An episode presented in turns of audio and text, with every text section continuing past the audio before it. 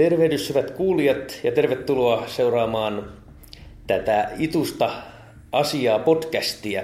Ja teidän seurassanne on täällä tuttuun tapaan Olli. Ja meillä tosiaan tänään on kiinnostava aihe, nimittäin tämä luovuus ja sitä kautta hulluus. Ja pyrimme hieman pohtimaan näiden kahden suhdetta, mitkä yleensä kulkevat käsi kädessä. Ja meillä on täällä itse asiassa vieraana tuota eräs ITU ryn tuota toiminnan aktiivi eh, kävijä ja tämmöinen nojatuoli filosofi Hannu. Tervetuloa oikein, Joo, kiitos, kiitos. oikein lämpimästi. Ajattelin tähän alkuun ennen kuin pureudutaan aiheeseen, niin voisit hieman kertoa itsestäsi, että olet tota, pitkään ollut kävijänä Itussa. Ja... Olen mä ollut 24 vuotta. Että aika, aika pitkään tässä on. Niin kauan kuin mä Turussa asun oma Helsingissä kotoisin, niin käytännössä katsoen. Kaveri. Kaveri, joka tota, hän on kans tämmönen luova hullu, niin hän on semmoinen oikein y- yhdistys kuin Crazy Art, jossa niin kuvaa hän niin kuin, tämä idea, niin kuin tämä mistä me puhutaan, niin hän on niin kuin tätä, tätä harrastanut internetissä muun muassa. Joo, kuulostaa oikein kiinnostavalta. Joo, tosiaan jos mietittäisiin tässä alkuun tätä luovuutta, niin jos näin pitäisi nojatuoli filosofian pohjalta sanoa, että mitä tämä luovuus on, niin miten kuvailisit Hannu sitä? No, se nyt on jonkun uuden tuottamista. Se voi olla taiteessa tai tieteessä useimmiten. Että tuota, fysiikassa, matematiikassa, musiikissa, biologiassa. Esimerkiksi DNAn keksiminen oli tämmöinen luova. Luovat tiedemiehet keksi aina uutta ja taiteilijat kanssa luovuutta, uudenlaisia taideteoksia elokuvassa, kuvataiteessa, musiikissa ja näin edelleen. Kyllä, kyllä. Joo, ja tosiaan, jos sitä ajattelisi tätä, että miten voisi ymmärtää tätä luovuutta, niin, niin se on siinä mielessä kiinnostavaa, että siinä on myös tätä niin kuin toisaalta tiedettä ja toisaalta taidetta, että ajatellaan yleensä, että se jakautuu sillä tavalla, että on luova henkilö, on luova teos ja luova prosessi. Ja yksi, mikä itse asiassa kiinnostaa, että mikä tähän luovuuteen yleensä liittyy, on tämä romanttisuus. Hyvä esimerkki on tämä tuota, Eino Juhani Rautavaara, tämä suomalainen jo edesmennyt säveltäjä, ketä ajatteli, että säveltäjä on tämmöinen kätilö tämmöisen kahden niin kuin rinnakkaisen todellisuuden välissä, mistä niin kuin taideteokset ja tämmöinen inspiraatio tulee. Joo, toi on kiinnostava ajatus. Toihan oikeastaan on jo Platonilta, tämä kreikkalainen filosofi, 2500 vuotta sitten. Heillä oli tämä ideamaailma, niin voiko ajatella, että tämä kahden maailman väli just tämä reaalimaailma ja ideamaailma. Että sieltä ideamaailmasta ammennetaan sitten jotain. Et ehkä Rautavaara vähän hiukan tätä. Ja tämä nyt voi olla sitä romantiikkaa just. Että romantiikan aikahan oli 1800-luvulla yleensä säveltäjät oli, niin kuin silloin ei Rautavaara niinkään. No ehkä hän nyt oli nykysäveltäjä sitten enemmän semmoinen romantikko, mutta että Schumann ja Schubert ja nämä niin kuin lasketaan romantiikan ajan säveltäjäksi sitten runoilijat, Keith, Shelley, Byron Englannissa erityisesti nämä on niin romantiikan, romantiikan ajan runoilijoita sitten. Se on, ehkä se, en tiedä miksi, miksi niitä nyt erityisesti romantiikoksi sanotaan, mutta Rautovaaran idea oli ihan, ihan kiinnostava kyllä. Joo, kyllä se on kiinnostava se, että miten niin tämä luova henkilö on yleensä aina semmoinen myyttinen, että sitä jotenkin ajatellaan, että siinä on yleensä aina var, varmasti jotain poikkeuksellista tässä henkilössä.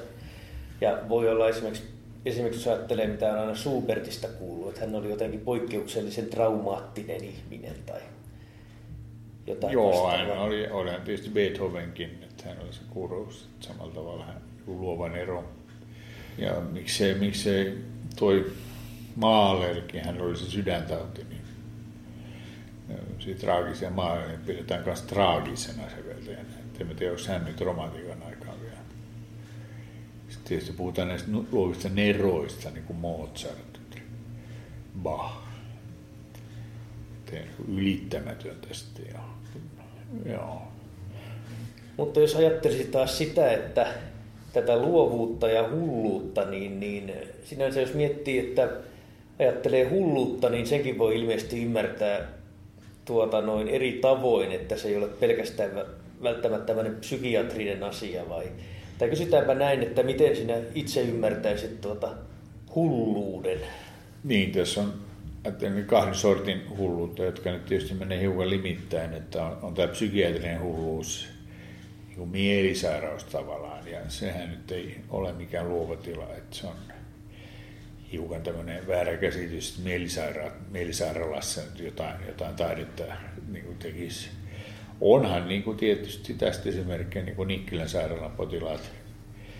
että täällä, en tiedä kuka niitä nyt keräsi, joku lääkäri niitä keräsi siellä taidenäyttelyitäkin niistä, mutta tietysti ahdistavan näköisiä teoksia.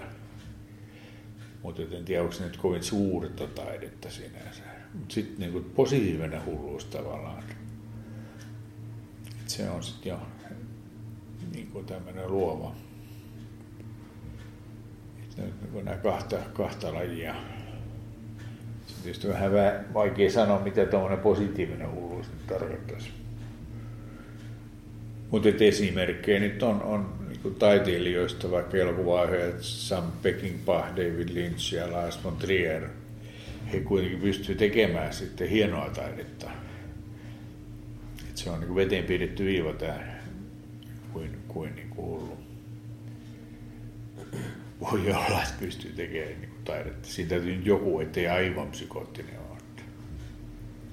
Aivan, että itse, tuota, itse olen hyvin kiinnostunut tuosta varsinkin tuota Pekinpahista, että, että sinänsä se on kiinnostavaa, että, että hän oli ehkä siis mun mielestä hänessä oli kiinnostava mun mielestä erityisesti se, että hän, oli niin kuin, hän ei suoranaisesti ollut niin kuin psykiatrisesti hullu, mutta hän toisaalta käytti paljon päihteitä.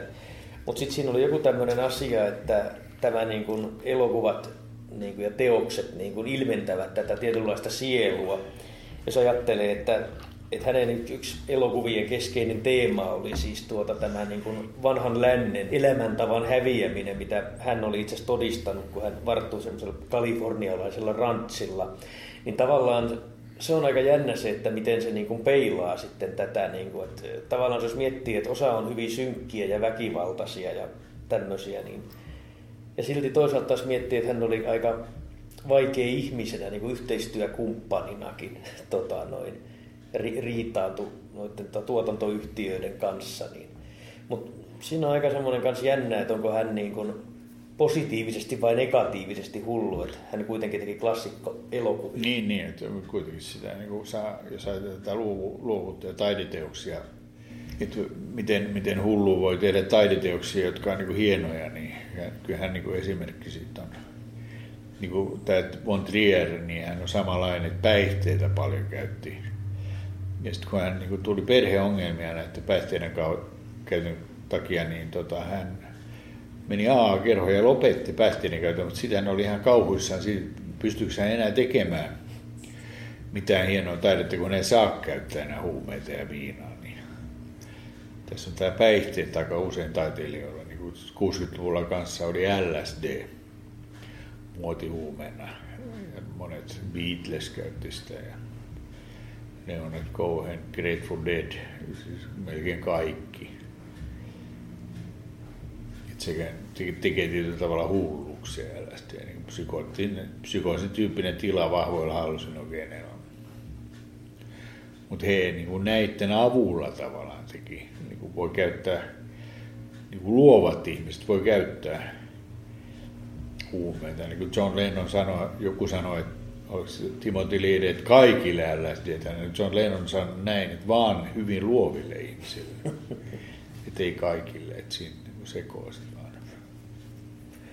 Toisaalta mitäs mieltä oot siitä, että jos ajattelisi, että olisi tämmöisiä niin kuin positiivisesti hulluja ja jos ajattelee niin kuin sitä tietynlaista hulluutta, mikä olisi ilman aineita, mutta sitten taas se, että jos koittaa päästä tämmöiseen niin sanottuun hulluuden tilaan aineilla, Niin mitä, mitä mieltä olet siitä, että onko tämä tietynlainen hulluuden tavoittelu tämmöisillä keinotekoisilla aine, aineilla luovuuden nimissä jotenkin, miten se voisi sanoa, niin kuin tavoitteltava?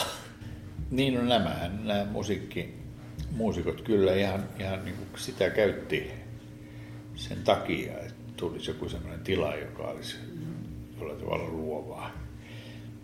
Beatles hän nyt on hyvä esimerkki, että heidän musiikkihan muuttui kokonaan, kun he rupesivat käyttää LSDtä. Ilmeisesti se oli se Sgt. Pepper se, silloin he niin et vahingossahan ne sitä rupesi käyttämään, joku antoi vaan. Okei. Okay. Että nämä niin huumeet silloin 60-luvulla nehän tuli pikkuhiljaa. Ihan eihän ne niin kuin, tiennyt, mitä niistä seuraa, vaan ne, niin kuin joku vaan antoi ja kokeilu ja sitten ne huomasi. Että, tai en tiedä, mitä sinne tapahtui, mutta että, kun se musiikki kuitenkin aika hienoa, niin kyllä siitä, niin kuin siitä innostui ja satoja kertoja käytiin. Että se, niin kuin Joe Harrison sanoi, että niin kuin oli aivan niin kuin jatkuvasti sitä LSDtä käytettiin. Ja sama, sama Leonard Cohen, niin heillä oli semmoinen saari, niin siellä koko ajan sitä kanssa. Hyvin monet muusikot ilmeisesti sitä käytti. Yleensä niiden käyttäminen on hullutta. Aivan. Niin ja tietysti jos ajattelee, niin, niin LSD oli sitten jännä aine, että se oli vielä, oliko se 66 vuoteen asti vai 67 vuoteen asti laillista Niin oli, joo. joo. Kyllä näitä taiteilijoita on paljon, siis runoilijoita ja kirjailijoita ja varmaan kuvataiteilijoita. Kyllähän nyt jonkun sortin, mutta se nyt on eri, että onko se psykoosissa, kun he, tai hulluja, kun he tekee niitä teoksiaan. Sitä nyt ei kukaan tietenkään tiedä, mikä se tila on, missä he on. Sellainen luova tila, että kun, kun niin kuin joutuvat mielisairaalaan sitten kuitenkin, että jossain, jossain se loppuu se. Et, et, en tiedä, sitten sen jälkeen, kun he on joutunut mielisairaalaan, niin onko se silloin pystynyt enää, enää mitään sillä tavalla merkittävää tekemään. Et ehkä tämä Hölderi, niin se voi olla, että hän pystyy kuitenkin se mielisairaalassakin.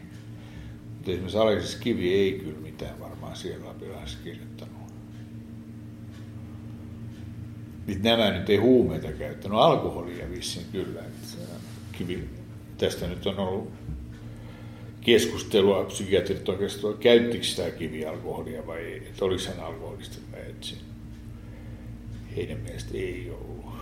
Että niin jos ajattelee, että onko nämä niin kuin luovuus ja psykiatriset ongelmat niin kuin yhteydessä, eli jos ajattelisit, että ja toisaalta mietin itse asiassa tätä, että miten niin kuin ehkä tietynlainen käytös tai tämmöiset asiat on odotettavia niin kuin tietynlaisilta taiteilijoilta. En tiedä, onko se niin kuin nykyään tullut vai liittyykö se siihen myyttiin enemmän. Niin, tämä romantiikkamyytti saattaa olla klassinen. Taiteilijat saa ollakin niin kuin enemmän hulluja, tai pitääkin olla.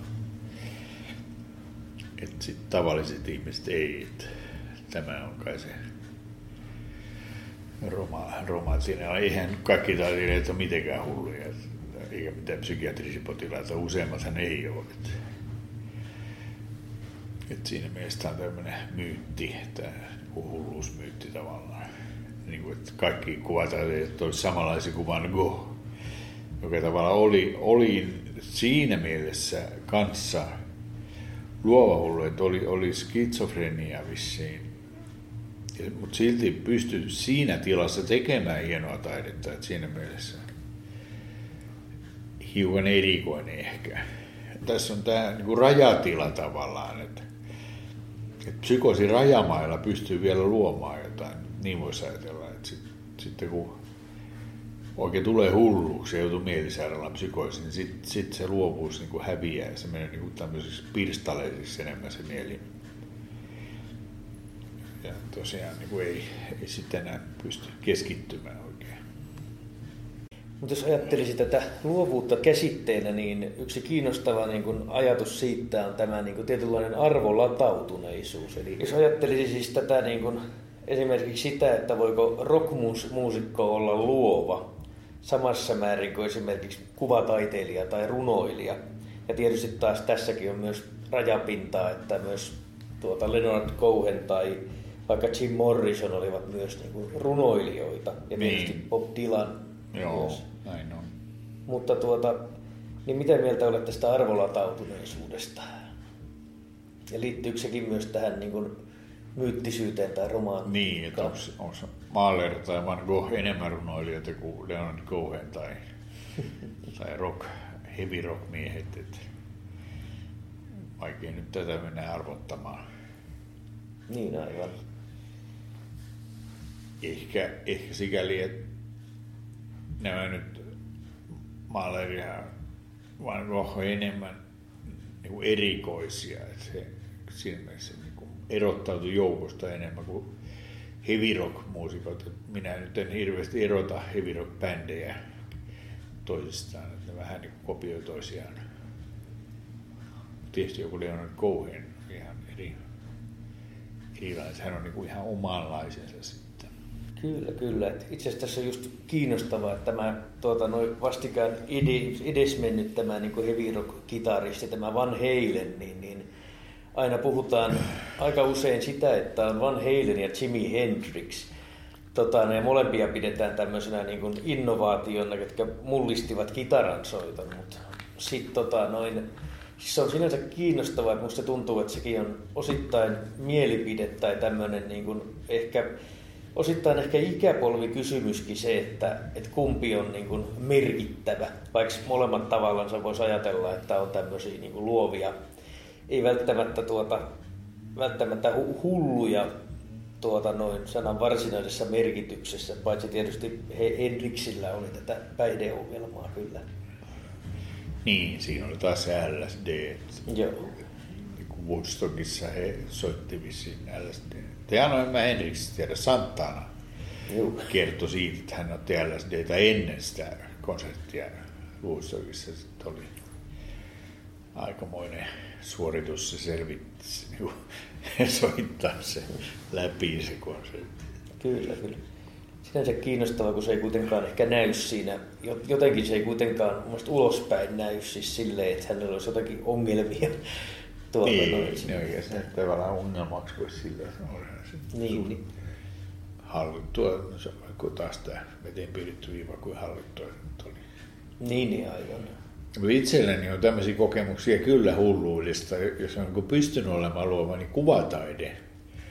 Että mielisairaalassa on taideterapia ja mä oon mennyt tekemään jotain kuvia, maalauksia ja ne on ollut aika hyviä.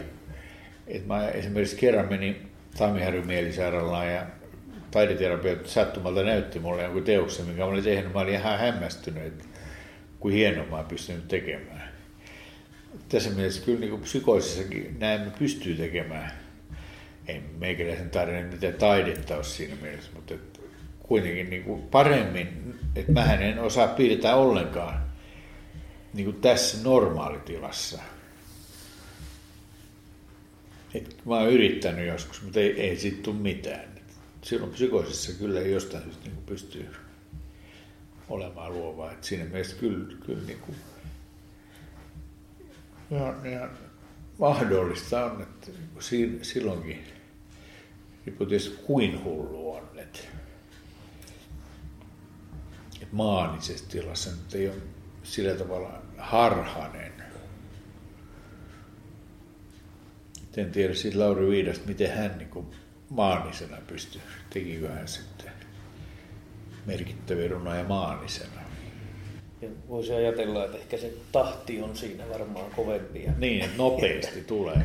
Kyllä, kyllä. Et, et, kyllä se maaninen tila on semmoinen, että juttu luistaa. Et, et, tota, ei välttämättä niin järjetöntä, että kyllä se niin kuin mielikuvitus on niin kuin aika, aika jännittävä. Mutta skitsofreniasta tietysti nämä harhakuvat, niin toki jos niitä pystyy vaikka maalaa, että siinä on enemmän tuo maalaaminen. Että jos niitä harhoja, mitä näkee, niin pystyy maalaamaan, niin se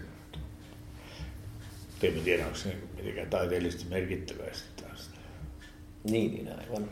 Mikä nyt, sit, voi tietysti kysyä, mikä on taiteellisesti merkittävää. Aivan. Joo, tuota niin haluaisin vielä kysyä tästä, kun sinulla omakohtaisia kokemuksia tästä taideterapiasta näistä, niin, niin jos ajattelee niin sitä tilaa, mikä sinulla, sinulla oli, niin, niin oliko se niin kuin sen psykoosin alkuvaiheessa vai jotenkin niin kuin tuota... Ei, se ollut alkuvaiheessa, se oli, se oli niin, tavallaan niin kuin keskivaiheessa. Mitähän mä nyt olisi sairaalassa ollut niin kovassa psykoosissa viikon varmaan pari viikkoa. Et siinä oli lääkkeet ruvennut vähän puremaan, että se alkoi se mania talttua silloin, oikeastaan harhaisuuskin. Niin siinä vaiheessa mä varmaan menin sinne taideterapiaan. Ja piirtelin tosi niin kuin tarkkoja kuvia. Ihmettelin tosiaan jälkeenpäin, kuin mä oon jaksanut. Tuntikausia mä jotain tein, jotain kuvaa. Että ihme, ihme kokemus niin jälkeenpäin nähdä se teos, eikä kuin sun voinut uskoa, että itse on tehnyt sen. Jos tähän tuota noin loppusanoiksi pitäisi jotenkin kiteyttää tämä niin kuin näiden kahden käsitellyn asian seikat tai tämä niin kuin keskustelun ää, pääkohdat, niin jos se pitäisi niin kuin yhdellä tai kahdella lauseella sanoa, niin miten Hannu sanoisit sen? Ehkä toi juuri se, että luovuus ja tietynlainen positiivinen hulluus voi olla, tai tämä positiivinen hulluus voi olla tämmöinen luova tila, mutta ei välttämättä. Ja tämä on meidän tämmöinen veteen piirretty viiva, että milloin se hulluus niin kuin menee liian pitkälle, että tämä luovuus häviää ja mikä, mikä se on se niin kuin hulluuden aste tavallaan, että milloin vielä pystyy olemaan luova, tai niin kuin optimaalinen hulluuden aste. Ja ohjelmamme on saavuttanut nyt sen kriittisen pisteen, jolloin on aika taas toivottaa teille kuulijat oikein hyvää päivän jatkoa ja oikein paljon kiitoksia myös Hannulle näistä tuota mielipiteistä ja toivottavasti palaamme myös tämän nojatuoli filosofia meiningin parissa tulevaisuudessa.